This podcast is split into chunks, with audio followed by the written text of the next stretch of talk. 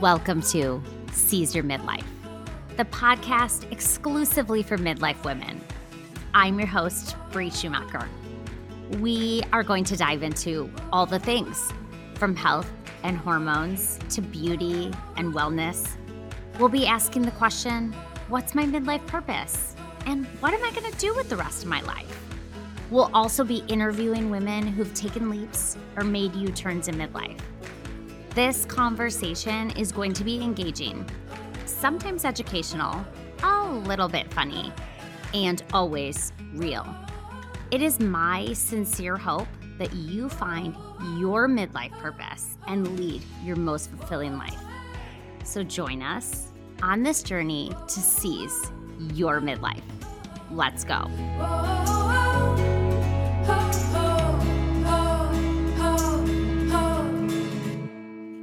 Hello, hello, and welcome back to another episode of Seize Your Midlife. I am so glad that you are here. And I'm especially excited this morning because my interview is going to make you want to go grab your swimsuit and your flip flops. It is all the sunshine. So, I have always said that social media is a blessing and a curse. And I'm going to guess that most of you feel the same way about that. But in the way that it connects us and reconnects us with people is pretty darn amazing. I grew up in a small town outside of Chicago called Lisle, Illinois. And my best friend in childhood's name was Rosie, Rosie Caliendo. And Rosie's older sister, Christen, is my guest today, Christen Caliendo. And I'm so excited to have Christen here because when I was a junior in high school, my family moved from Illinois to Wisconsin, and I have not seen Christen yet since that time. However, through the power of Instagram, I have been able to watch her life and her story. And she has a really unique path. And I just knew you would all want to hear about it. But I'm not going to give any more away in this intro because I want Christen to tell her own story. So, welcome to the show, Christen. Thank you, Bree. I'm so happy to be here. Thank you for inviting me on. Yay. Well, let's just dive right into it. I know this is the only place that it's appropriate to ask this question, but how old are you? I am 49, which is hard to believe.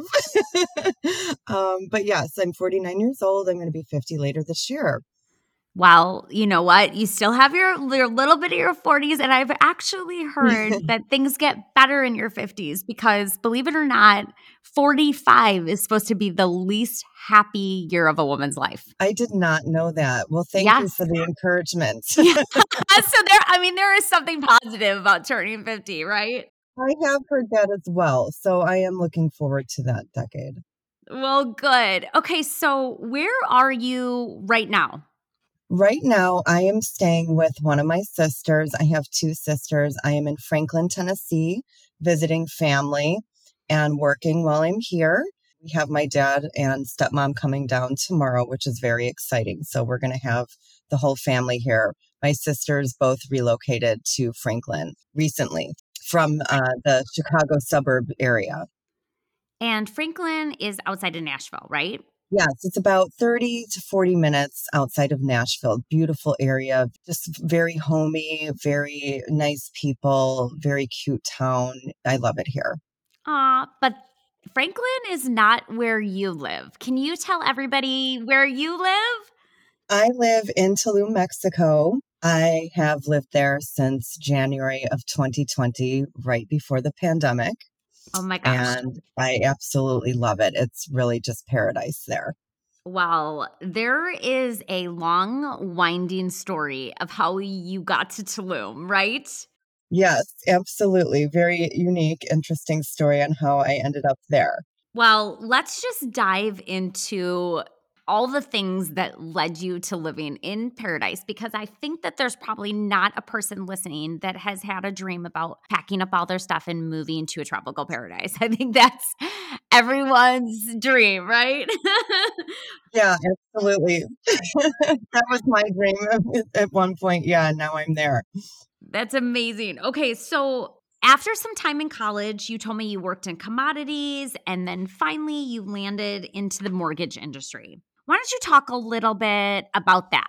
Yes. So I was in college and was studying um, finance and economics and very interested in um, the stock market and trading. So, yes, I was in commodities for a while after DePaul. And then I had some friends in the mortgage industry, and it was just such a, a growing industry at the time. So I actually found myself leaving commodities and working in the mortgage industry and actually um, worked with my sister for a while, Rosie, who you, you know um, mm. very well. And yeah, that's, um, I've been in the mortgage industry for years and years and years, and it's definitely gone through quite a bit of changes company that I'm with now, I've been with, it'll be 10 years in June. And it's allowed me a lot of flexibility, which is really great. You know, I love what I do. I've been doing it for a long time, and the company that I work for is wonderful. So, yes, it's been great. It's been amazing being able to have the flexibility to do what I'm doing. I'm very thankful for that. That's awesome. Yeah, it wasn't it wasn't an immediate thing. You know, I think COVID helped with uh, you know everybody moving to remote work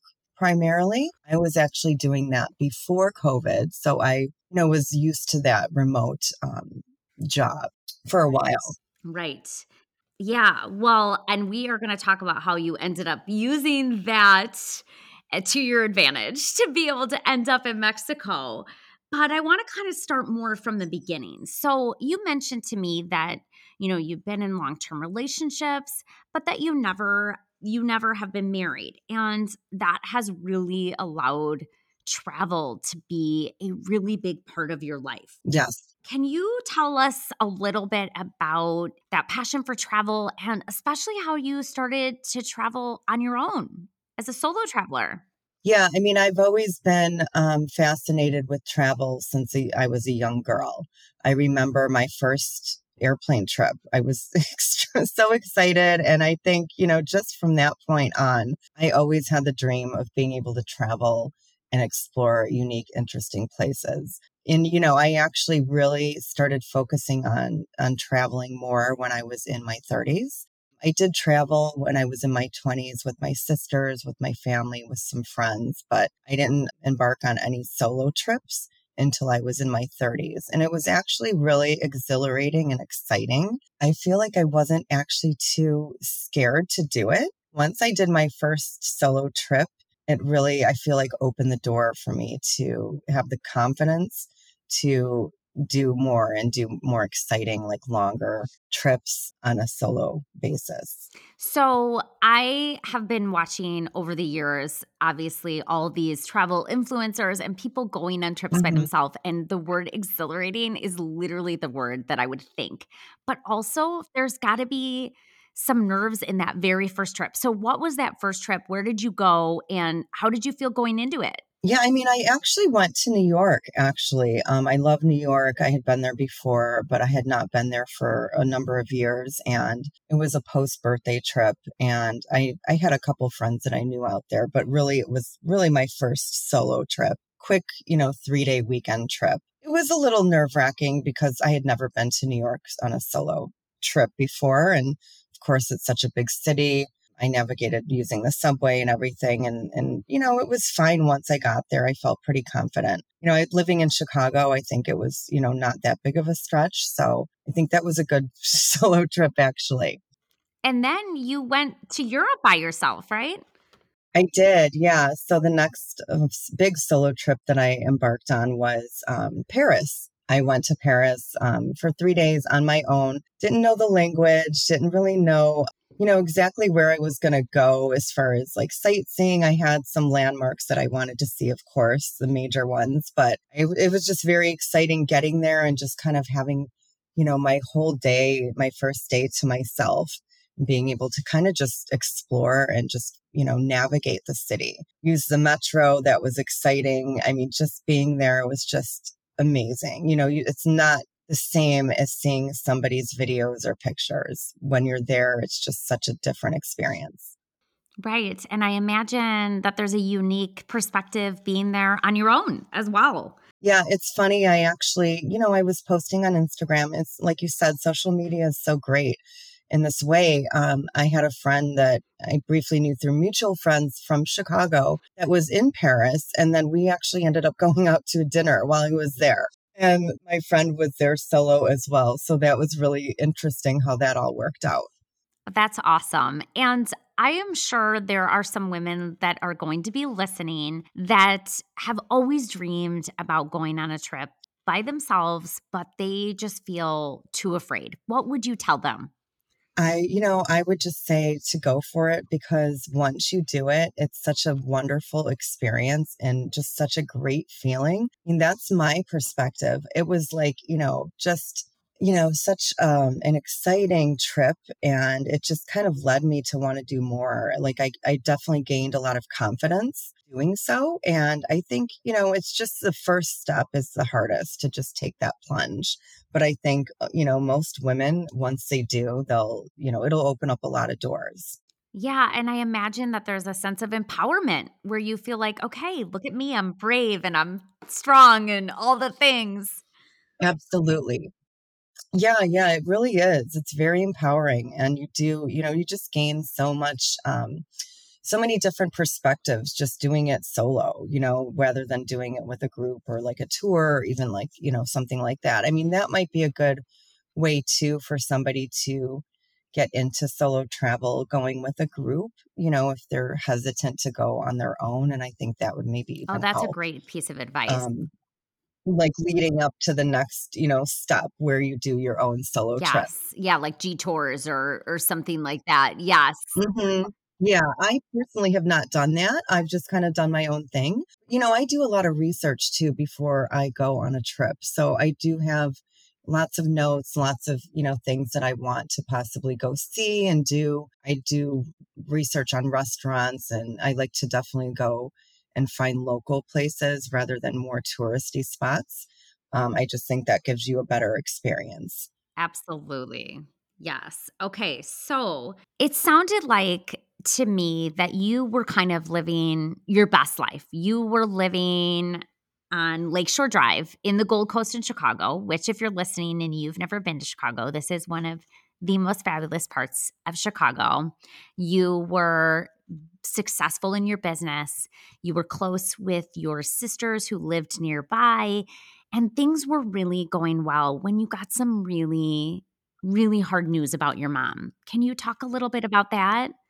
Yes, we um, found out my mom was diagnosed with um, uterine cancer, and it was a very rare form and very aggressive.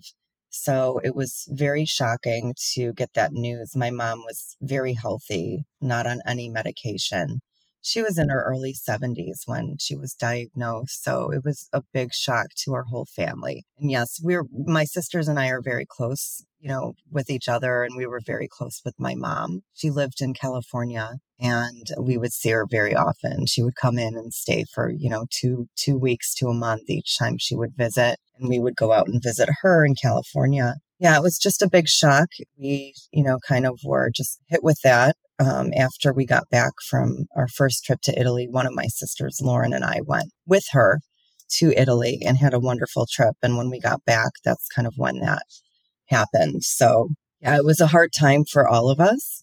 We were able to go back and take her back to Italy with her best friend and which was such an amazing experience. She was, you know, doing pretty well for a while. So she had a pretty good year actually that first year after she was diagnosed. And then later um, around the holidays, we had gone to Italy in September, and around the holidays is when we got some really bad news as far as her treatment and her cancer. It was actually spreading. She had to actually do um, radiation treatment. So it was definitely a difficult time. She came to stay with us in Elmhurst, a suburb of Chicago, and lived the rest of her time with us. And we're surrounded by her family, which honestly was, you know, the best thing that we could have asked for to have all that time together. Yeah, I, I know that was such a hard time. And I know you were all so close to your mom. And what year was this when all of this was happening? It happened in 2018 um, when things progressed. It was right before the holidays. We actually all went to California to be with her for Christmas that year because she had just gotten, you know, the, the news that she was going to have to do some radiation treatment because it had spread. And, you know, then she passed uh, April 11th of 2019. So it wasn't a long time after you know we we had found out that it had progressed. Yeah and you know i know you talked about just this deep sadness you felt and you decide that you want to go and try to heal. And where did you decide to go at that time? Yes. You know, I had taken a little bit of time off of work while this all happened. And it was just a long, you know, few months, very intense being with my family and dealing with that. So I just wanted to go somewhere just for even just a week and just lay on a beach and just kind of just heal, like you said, and just have that time to myself before I returned to work. And my sister Lauren and my brother in law Justin had recently gone at that point to Tulum and came back and showed my mom and I videos and just told us how wonderful it was there. And I just started thinking about maybe just heading there just for a week. And that's kind of how I was led there originally. So that's where I went. And I spent Easter with my family and then left the next morning. And what was that time like there for you? It was extremely healing. I mean, just getting there, when I saw the water, just, you know, just entering the Tulum beach area, seeing the water, getting settled in my little villa, and going to the beach for the first time was just just so soothing and healing just being by that water. And my mom was a huge beach person. She loved the beach. She loved the water. She wasn't a huge swimmer but she just loved being by the water. She was from miami so she was used to growing up in a warm climate too. So i think i definitely took after her in that regard and just being there was just so healing you know, I, I felt her presence with me there. I believe it. There is something very powerful about the ocean that kind of, I think, connects you, mm-hmm. connects you with God, connects you with all the things. So I can imagine yes. that. So while you're in Tulum, you're falling in love with it and you're staying at an Airbnb. And you mentioned to me that you kept extending your stay. So, what was that like? Well, I actually had gone there in April and then I went back a few months later because I just felt like I just needed to go back there. The time that I spent the first time was just not enough. It was just pulling me back. um, in October, it was around the six month mark, actually, after my mom had passed. And you know, I just kind of felt a little bit of anxiety. Just, it was just a, you know, still a healing time. Grief, you know, is a process. So I was just feeling it quite a bit at that point and just wanted to go back. I was not super busy with work, so I was able to get away. So I went down in October and yeah, I just, I stayed at a little Airbnb across from the beach and I did extend my trip twice and I mm-hmm. just didn't want to leave. it was, it was just wonderful being there. It was low season. So I was meeting really wonderful people, locals, expats that had moved there from the States. And that's kind of how it all started. And you had mentioned to me that you, you know, through your Airbnb experience, you had met this couple and you were like, oh my gosh, wow, they're doing this. You know, I need to find out more. So at that point, when you're like, okay, I'm gathered all the information, what now? What did you do next? I met a couple from San Francisco and started talking with them about where they lived in the town, you know, what they paid in rent, all sorts of things like that. And that kind of sparked uh, an idea in me to go there for the winter. Yeah, so I actually, while I was there, I I found um, a few places, apartments in town, and I actually went to see them while I was there before I left to come home. And I found a place, and just really thought that that would be the place for me. I definitely wanted a place with a pool, and it did. It was brand new, actually, newer building in a really nice quiet area, very close to the beach, which is what I wanted. So my whole idea was to go there for six months and do a six month lease and be there through the winter months and just kind of see how I liked it. And I got back home and, you know, decided to go for it. I talked with my family and they thought it was, you know, a great idea. My my dad wasn't on board as much as my sisters. My sisters were very supportive. My dad, it took a while for him to come around. You know, it was, I think, just a big shock for him. So what I did was I ended up deciding to go a completely different route. I ended up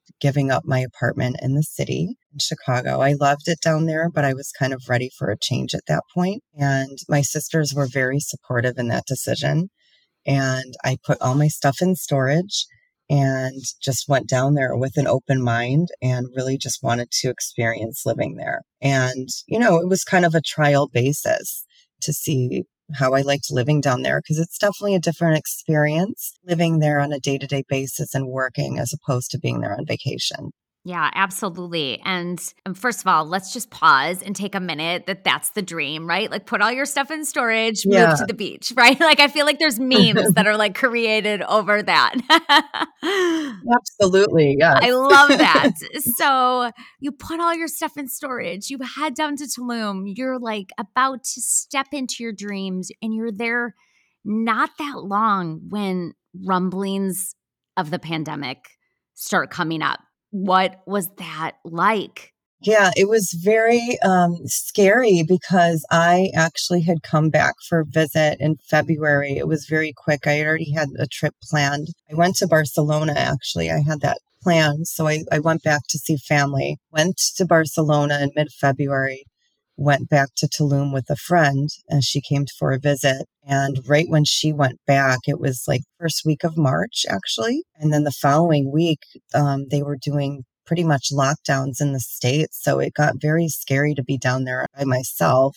You know, I had met some friends, but again, I was there by, by myself, really. So I you know, didn't know if I should stay and kind of wait it out, but things were getting pretty serious. We didn't really know much about the virus and, and what, you know, was involved, how dangerous it was. So it was a little bit scary. So I decided to head back and stay with my sister uh, at the end of March because I didn't know what was going to happen if I was going to be stranded in Mexico with no flights being able to fly back to the States at that point so yeah, I, I decided to come back as hard as it was. oh my God. I can imagine. I, I first of all, I think yes, it must have been terrifying. You're in another country, your family's not there. Nobody at that point really knew, but to be that far away and like you said, the fear of being like, oh my God, am I gonna get stuck here? I totally understand yes. why you were like, okay, I need to just go home. But mm-hmm. with that being said, did you give up your lease then? Um, they kept it for me. I actually had to keep, I had a lease until early May. So yeah, I had stuff that they were actually able to store for me, which was very nice. I didn't have a lot because, you know, it was just, you know, a temporary basis at that point. So I ended up coming back and I also was concerned because I had my temporary residency card in process for Mexico and I didn't want to come back until I had my residency card completed and had my card in hand. So I was able to do that. And then I came back at the end of March. Well, so you're back in the States. And how long did you stay with your sister before you felt called back to Tulum? Yeah, it was actually longer than I was planning. Um, you know, with things, you know, during COVID, it was just so uncertain as far as when you know travel was going to resume and when it would be a good time to travel again down there. Tulum had a curfew. A lot of Mexico did. So when I was leaving, they had a curfew. You had to be in your home or apartment by 10 p.m. They had police and, you know, basically like a caravan around the whole town to be sure people were inside. So yeah, it was longer than I thought being in the States, um, but I ended up planning on going back in early December and I ended up getting an apartment at the same building same community. So I went back to start my renewal of my residency because I had to start that process in December. And then I was able to secure another bigger apartment actually in the same complex. So that's when I went back. So it was several months. It was about six months. Wow. And it sounded like to me that the process of getting that residency was not without challenge. What was that like? It was definitely a challenge, especially because I did not speak or write fluent Spanish. So I actually found um, an immigration specialist through some groups that I joined online, um, some local Tulum and Playa del Carmen groups. So she was amazing. She helped me throughout the whole process. And it definitely was a longer process back then. They've definitely made a lot of improvements to it. They have a lot of people actually wanting residency now. So they're definitely busy down there. So I was able to go back in December and start my renewal process. And now when you renew, you can do up to four years. So I did a three year renewal because after you've been a temporary resident in Mexico for four years, you can renew it and become a permanent resident, like get your permanent card and then you don't have to renew at that point. So that's my path. When you first told me this story, I was so shocked that you didn't speak Spanish and that you were going through this whole process and moving to Mexico. Right. Now, I'm still not um, fluent yet. Work has kind of been a challenge trying to fit in uh, lessons, Spanish lessons. I was taking Spanish lessons through a local school in Tulum kind of put a pause on that, but that's my goal is to get back to that this year. A lot of people actually do speak English in that area. Cancun, Playa del Carmen, Tulum, it's very international, a lot of English speaking people. So I can definitely get by with this little Spanish I do know, but it's it's easy to go there and actually not speak the language and be able to, you know, have a great experience and trip. I think you bring up a really good point when you say like, okay, you have a full-time job and so it's not like every day you're sitting at the beach with your feet in the sand drinking a margarita, you know, which when I think people think about moving to a tropical paradise, unless you are fully retired, it's probably not a paradise every day, right? No, definitely not. I mean, it's like I said, it's a different experience when you're living and you're working and you have a day to day routine. So I really don't make it to the beach as sad as that sounds, until really just on the weekends. So my weekends, I really try to prioritize being at the beach and just enjoy that as much as I can. But again, you know, your weekends are still filled with errands and just stuff that you normally would do back home as well. As you know, I do that during the week too, but sometimes my job is demanding where I'm working very long hours. So I do at least try to get out and get some, you know, fresh air and be outside, do a walk, do a bike ride during the week. But yeah, it's just a regular schedule during the week. I do try to meet up with friends for dinner, eh, maybe like one time during the week, but it is just a regular schedule. And living in Mexico is not without challenges either.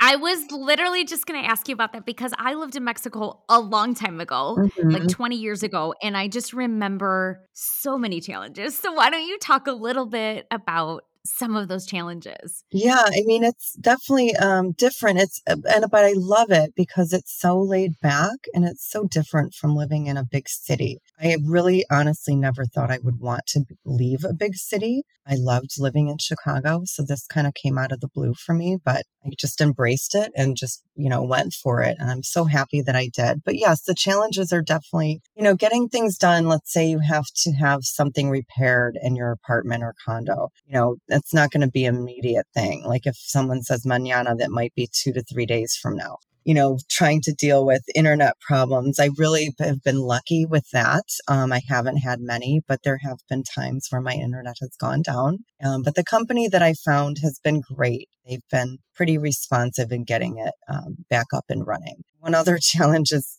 dealing with hurricane season. Last summer, I was in the States for a couple of months, but I went back in mid August and experienced my first hurricane the second night I got back. And the power went out for the whole day. So I had to take a personal day off of work for that. So hopefully this year it won't be too bad. But yeah, definitely challenges like that. oh my gosh, Christen, I have so many just memories that were frustrating at the time, but now I look back that are so funny. Like I can remember going and getting a massage and coming back. I was visiting my friend at the time in San Luis Potosi, mm-hmm. and her water was out. And it had been, it was like okay, you wait, your water's out? She's like, yeah, the water's out. So I was like covered in oil oh, from oh, head no. to toe. And she, I'm like, well, what is it going to get back on? And she's like, I mean, I don't know, maybe in a couple days. And oh. so she had to like go to the gym and take a shower. And I mean, just all the things. And I love your your idea, like your thought on mañana, because oh my gosh, the Mexican concept of time, again, it's one of those things that like I actually have written papers on this. It I think is so good for your spirit because you can't rush. You're forced to slow down. You're forced to be in the moment. You're forced to just really live with intention. Mhm. But with an American mindset, that mañana or ahorita Mhm. can be frustrating, Yes. can be hard to understand, right? Absolutely. Yeah, you definitely have to change your mindset a bit. And I have. And I think it's been a good balance for me because I feel like when I was living in the city, like my stress level was definitely higher. Just being in that environment, my job can be very stressful at times. We're dealing with deadlines and, and um, a lot of things come up. So I think just having that balance, being in Tulum and being in that laid back environment definitely helps with that. And yeah, I've kind of just embraced the the rest of it like you know it's fine if it's not immediate you know as far as like you know getting someone out to fix something you know i'm kind of come to terms with that and it's been good Well, and I think what you said about your stress and the environment, because there is something to be said about what is outside matching what's in your Mhm. inside. yes absolutely And when you have a day in and day out stressful life to then go walk into the hustle and bustle of a city which matches that like that level of stress and busyness matches what you've been dealing with internally is so different than walking outside where someone is riding bikes and palm trees are swaying you know there is something to be said about that balance and i can absolutely appreciate that. Yeah i definitely feel more calm being there it's definitely been really wonderful I believe it. And so now we've talked about obviously some of the challenge, but what are some of your absolute favorite things about living in Tulum? I mean, just having that water so close, being able to hop on my bike and get to the beach is just such an amazing feeling. And even if I don't make it there, let's say if there's a weekend where the weather isn't ideal or I have a lot going on, like I said, I try to make it there every weekend. But if I don't, I know it's still there and it's accessible. And there's just so many wonderful things to do in Tulum. It's just being in the middle of the jungle and being in nature is just you know so good for the soul it's it's not something that i ever thought that i would want because i was so used to being in the city but it's just been amazing you know we have so many great cenotes you can just go to a cenote on an afternoon and have you know wonderful day if it's really hot that's a good option to do you know during the summer months there's the ruins like beautiful architecture just being in the jungle like itself is just amazing there's so many different towns too that are close to Tulum that I've tried to go and explore. Just very exciting to be able to see different parts of Mexico too. Yeah. And if you are listening and you have not been to Tulum, you need to pause this and Google image it because when Christen is talking about the water, it's not like the water of the Atlantic Ocean or, you know, Lake Michigan. It is that aqua, clear, white sand. It is one of those special beaches, you know, that looks like a screensaver. So um, you definitely need to Google image it. And, you know, even better yet, make a plan for vacation there, right? Yes. And you know, it's a huge community of health, you know, a lot of health and wellness, a lot of yoga. Um, I was doing Pilates with a studio there for quite a while. I'm going to go back to that when I get back. Yeah, it's just a, such a great community. There's sound healing. I did that just on a random Wednesday evening because I felt like I just needed something like that. It had been a long time since I've uh, done a session, and it's just so wonderful to have all that right there accessible. I think that's something that Tulum has been really good at, right? Is creating this community that's centered around, you know, whole eating and and wellness living. Um, and I definitely see that, which is good because when I lived in Mexico, I gained 25 pounds because I had a lot of enchiladas. Mhm. the food is i will say the food is is pretty amazing there it was actually surprising to see so many different cuisines available and you know wonderful restaurants. There's you know i'm italian and there's wonderful italian restaurants. There's an italian community an italian you know gourmet market right in town so i could still get the things that i love from back home there. Well, and I love what you said too about like you're not only limited to Tulum because there are so many amazing areas and all around there, all of Mexico, actually. It's such a diverse country. But mm-hmm. I think a lot of people, you know, when they think about Mexico, they think of like a Cabo or a Cancun, and they don't think about all those amazing colonial cities and colonial towns mm-hmm. that you're actually really fairly close to. So you can have, you know, the jungle and the ocean, and then you can have the cobblestone streets and the beautiful colored buildings and mm-hmm. everything mm-hmm. all nearby. Yeah, it is pretty amazing. And, you know, even just taking the bus um, to, to different areas within the Yucatan actually is really easy. So it's easy to navigate. Yeah, I know. I really want to encourage people that if you go to Mexico, at least take a couple days to do something local. I think, you know, getting to those colonial cities, you know, like a Merida mm-hmm. or, you know, places like that, it's just so valuable. And I love, you know, the other day you were talking to me about how your sisters were in another part of Mexico and how you just hopped on the bus and went there. And it brought back so many good memories for me of being on those ADO buses. And, you know, they put on the little movie. Mm-hmm. And back in the day, they would give you a little bag with a, a soda and a snack. But you said they've gone away with the snacks. Yeah, no, they they do have someone coming on the bus if it's a longer trip to sell snacks. But yes, it's great. You know, they put on a movie. It's really easy. You know, from Tulum you could get, you know, to a lot of different cities and a lot of different areas. So yeah, I, I actually met my sister Lauren and her husband and my nieces in Playa Mujeres. And at the end of March, they were there on spring break and it was wonderful. Such a great experience because I really had never been spent any time in Cancun in that area. I've only really spent time in Playa del Carmen and Tulum generally.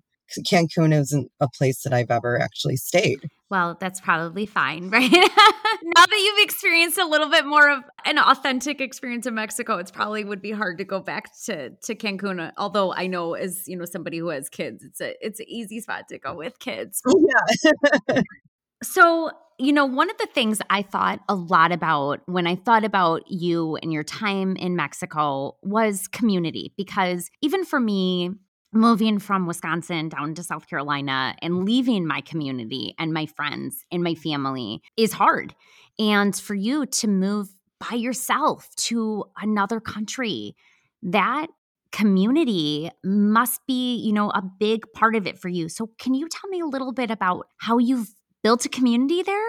Yeah, you know, it's you meet so many people from all over the world there in Tulum. It's a very international destination, but there is a great local community. There's a lot of expats that have moved there, a lot of people from Europe, from South America, from Canada. There's people from all over. And it really is like a great community. There's a group of women that meet during the week, every other week. And I've been able to meet a lot of wonderful people through that.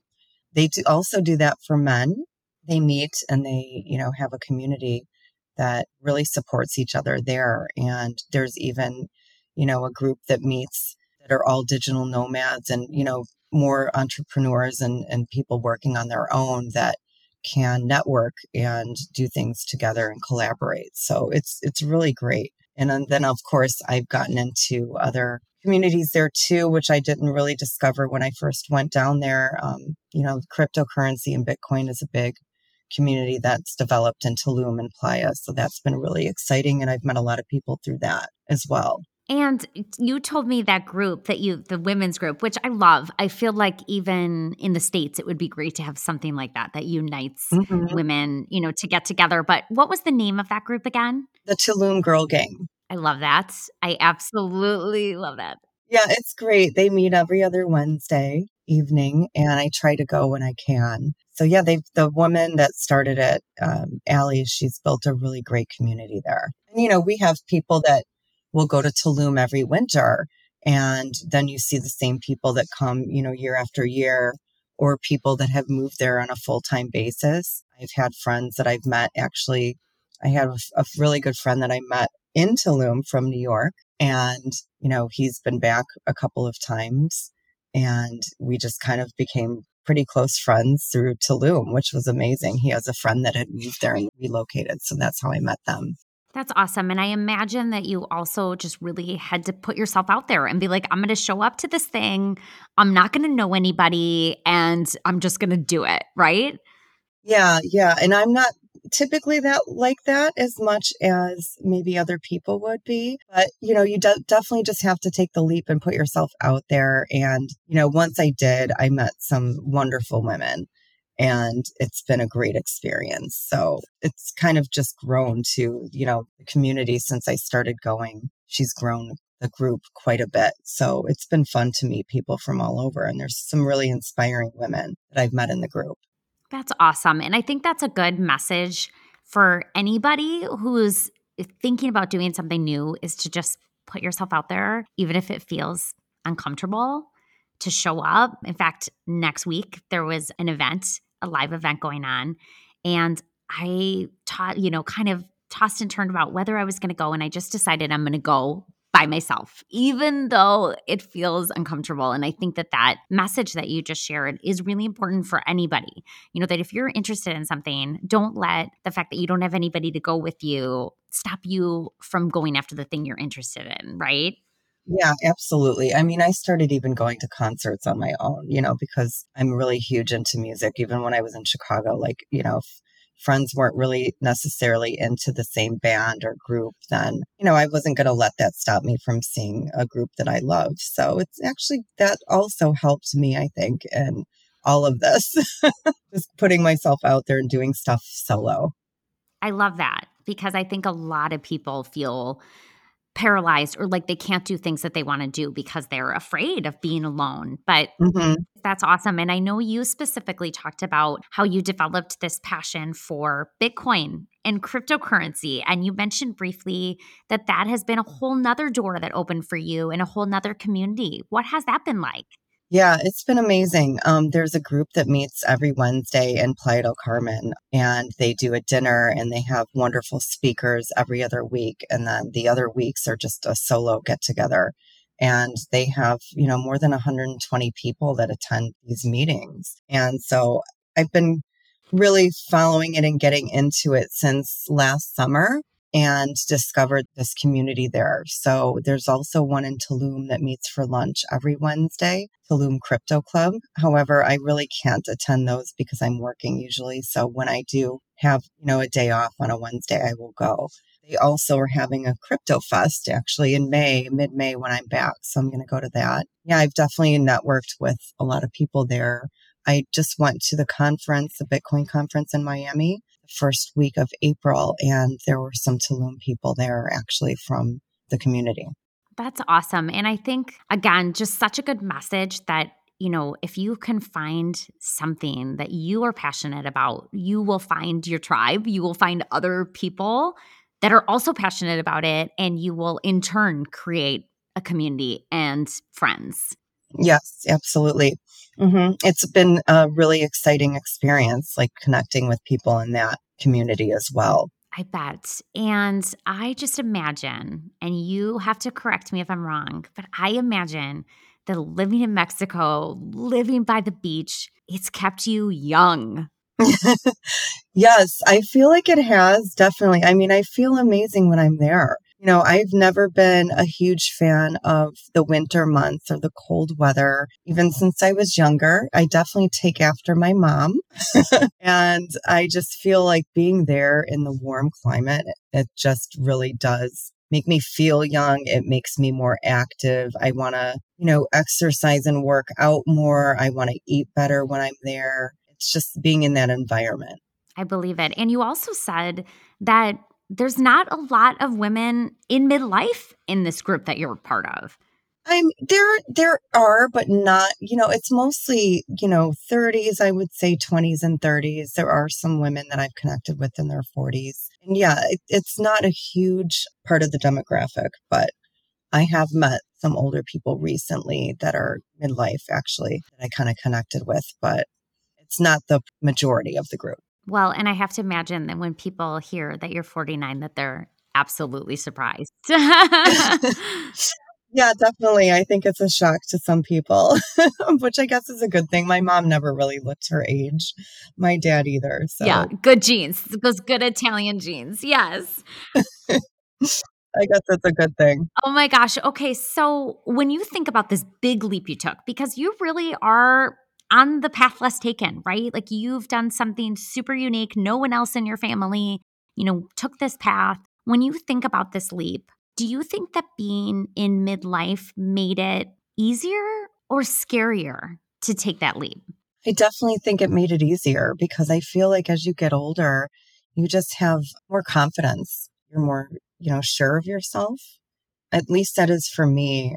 That's how I felt. You know, like I've had the confidence to do solo travel. And I think doing all of that has made it less scarier. You know, going on my own and doing these trips, going to like London on my own by myself. And, you know, I, of course, I still like to travel with friends and family, and I do. But I think doing a lot of the solo trips have helped me not be as scared to take this leap. And yeah, I feel like it, you know, looking back, it, it is like a big deal, but now it's, I've been there for a couple years and, you know, I'm so used to being there. So it doesn't really seem like it's that much of a leap, if that makes sense. Yeah, well, because you it fits you now. You've done it, and yeah, it, I feel like that's where I'm meant to be for right now. Yeah, in my life. And that's a really I mean there's so many good things that you've said, but I think that's a that's a good thing to point out is that you just said right now. You're not saying I'm going to be there for the rest of my life and mm-hmm. I think when people make leaps and make bold decisions to do something that saying to themselves it's right now instead of forever makes it a little bit easier too. Mm-hmm. Yeah, you know, definitely it's hard to be away from my friends and family. I've definitely had a lot of friends that come visit and, you know, I am back in the States often. So that's been, you know, that's made it easier. It would be hard for me to be away, you know, for a year at a time. I'm coming in for the holidays and, you know, over the summer. So it, that's definitely made it easier. Yeah, I, have never done anything like that before. You know, I, I was always in Illinois. I was always close to my family. So making the leap to move to a different country definitely was a big thing at first, but now it just feels like home to me. Well, and I think something that you said too that's really important to grab onto is that you had been practicing for that for a long time. You had been mm-hmm. practicing mm-hmm. going on trips by yourself. You had been building up your self confidence and your ability to step into a room and you know, be the only one doing the thing. Mm-hmm. And that's one of the beauties of midlife, right? Is that self confidence and I'm going to go for it attitude. Mm-hmm. I don't know that I would have done the same thing in my 20s. So I think definitely being in midlife, having that self confidence and doing what I've done in the past with the solo travel definitely all came into play. Well, I am sure there are women listening that have dreams. And although many women probably do have the dream of packing all their stuff and moving to the beach, a lot of them probably can't do that. But if they are facing a dream that feels a little bit scary, what advice would you give that woman? I would just tell them to, you know, at least try to do something, even if it's not, you know, your your actual big dream. Maybe do something that is you know, a smaller dream and do that first. And, you know, just kind of like a stepping stone. I think just, you know, planning something out and trying to, uh, you know, work towards what your dream is is important. Like, you know, having goals and having something to work towards is something that you should do.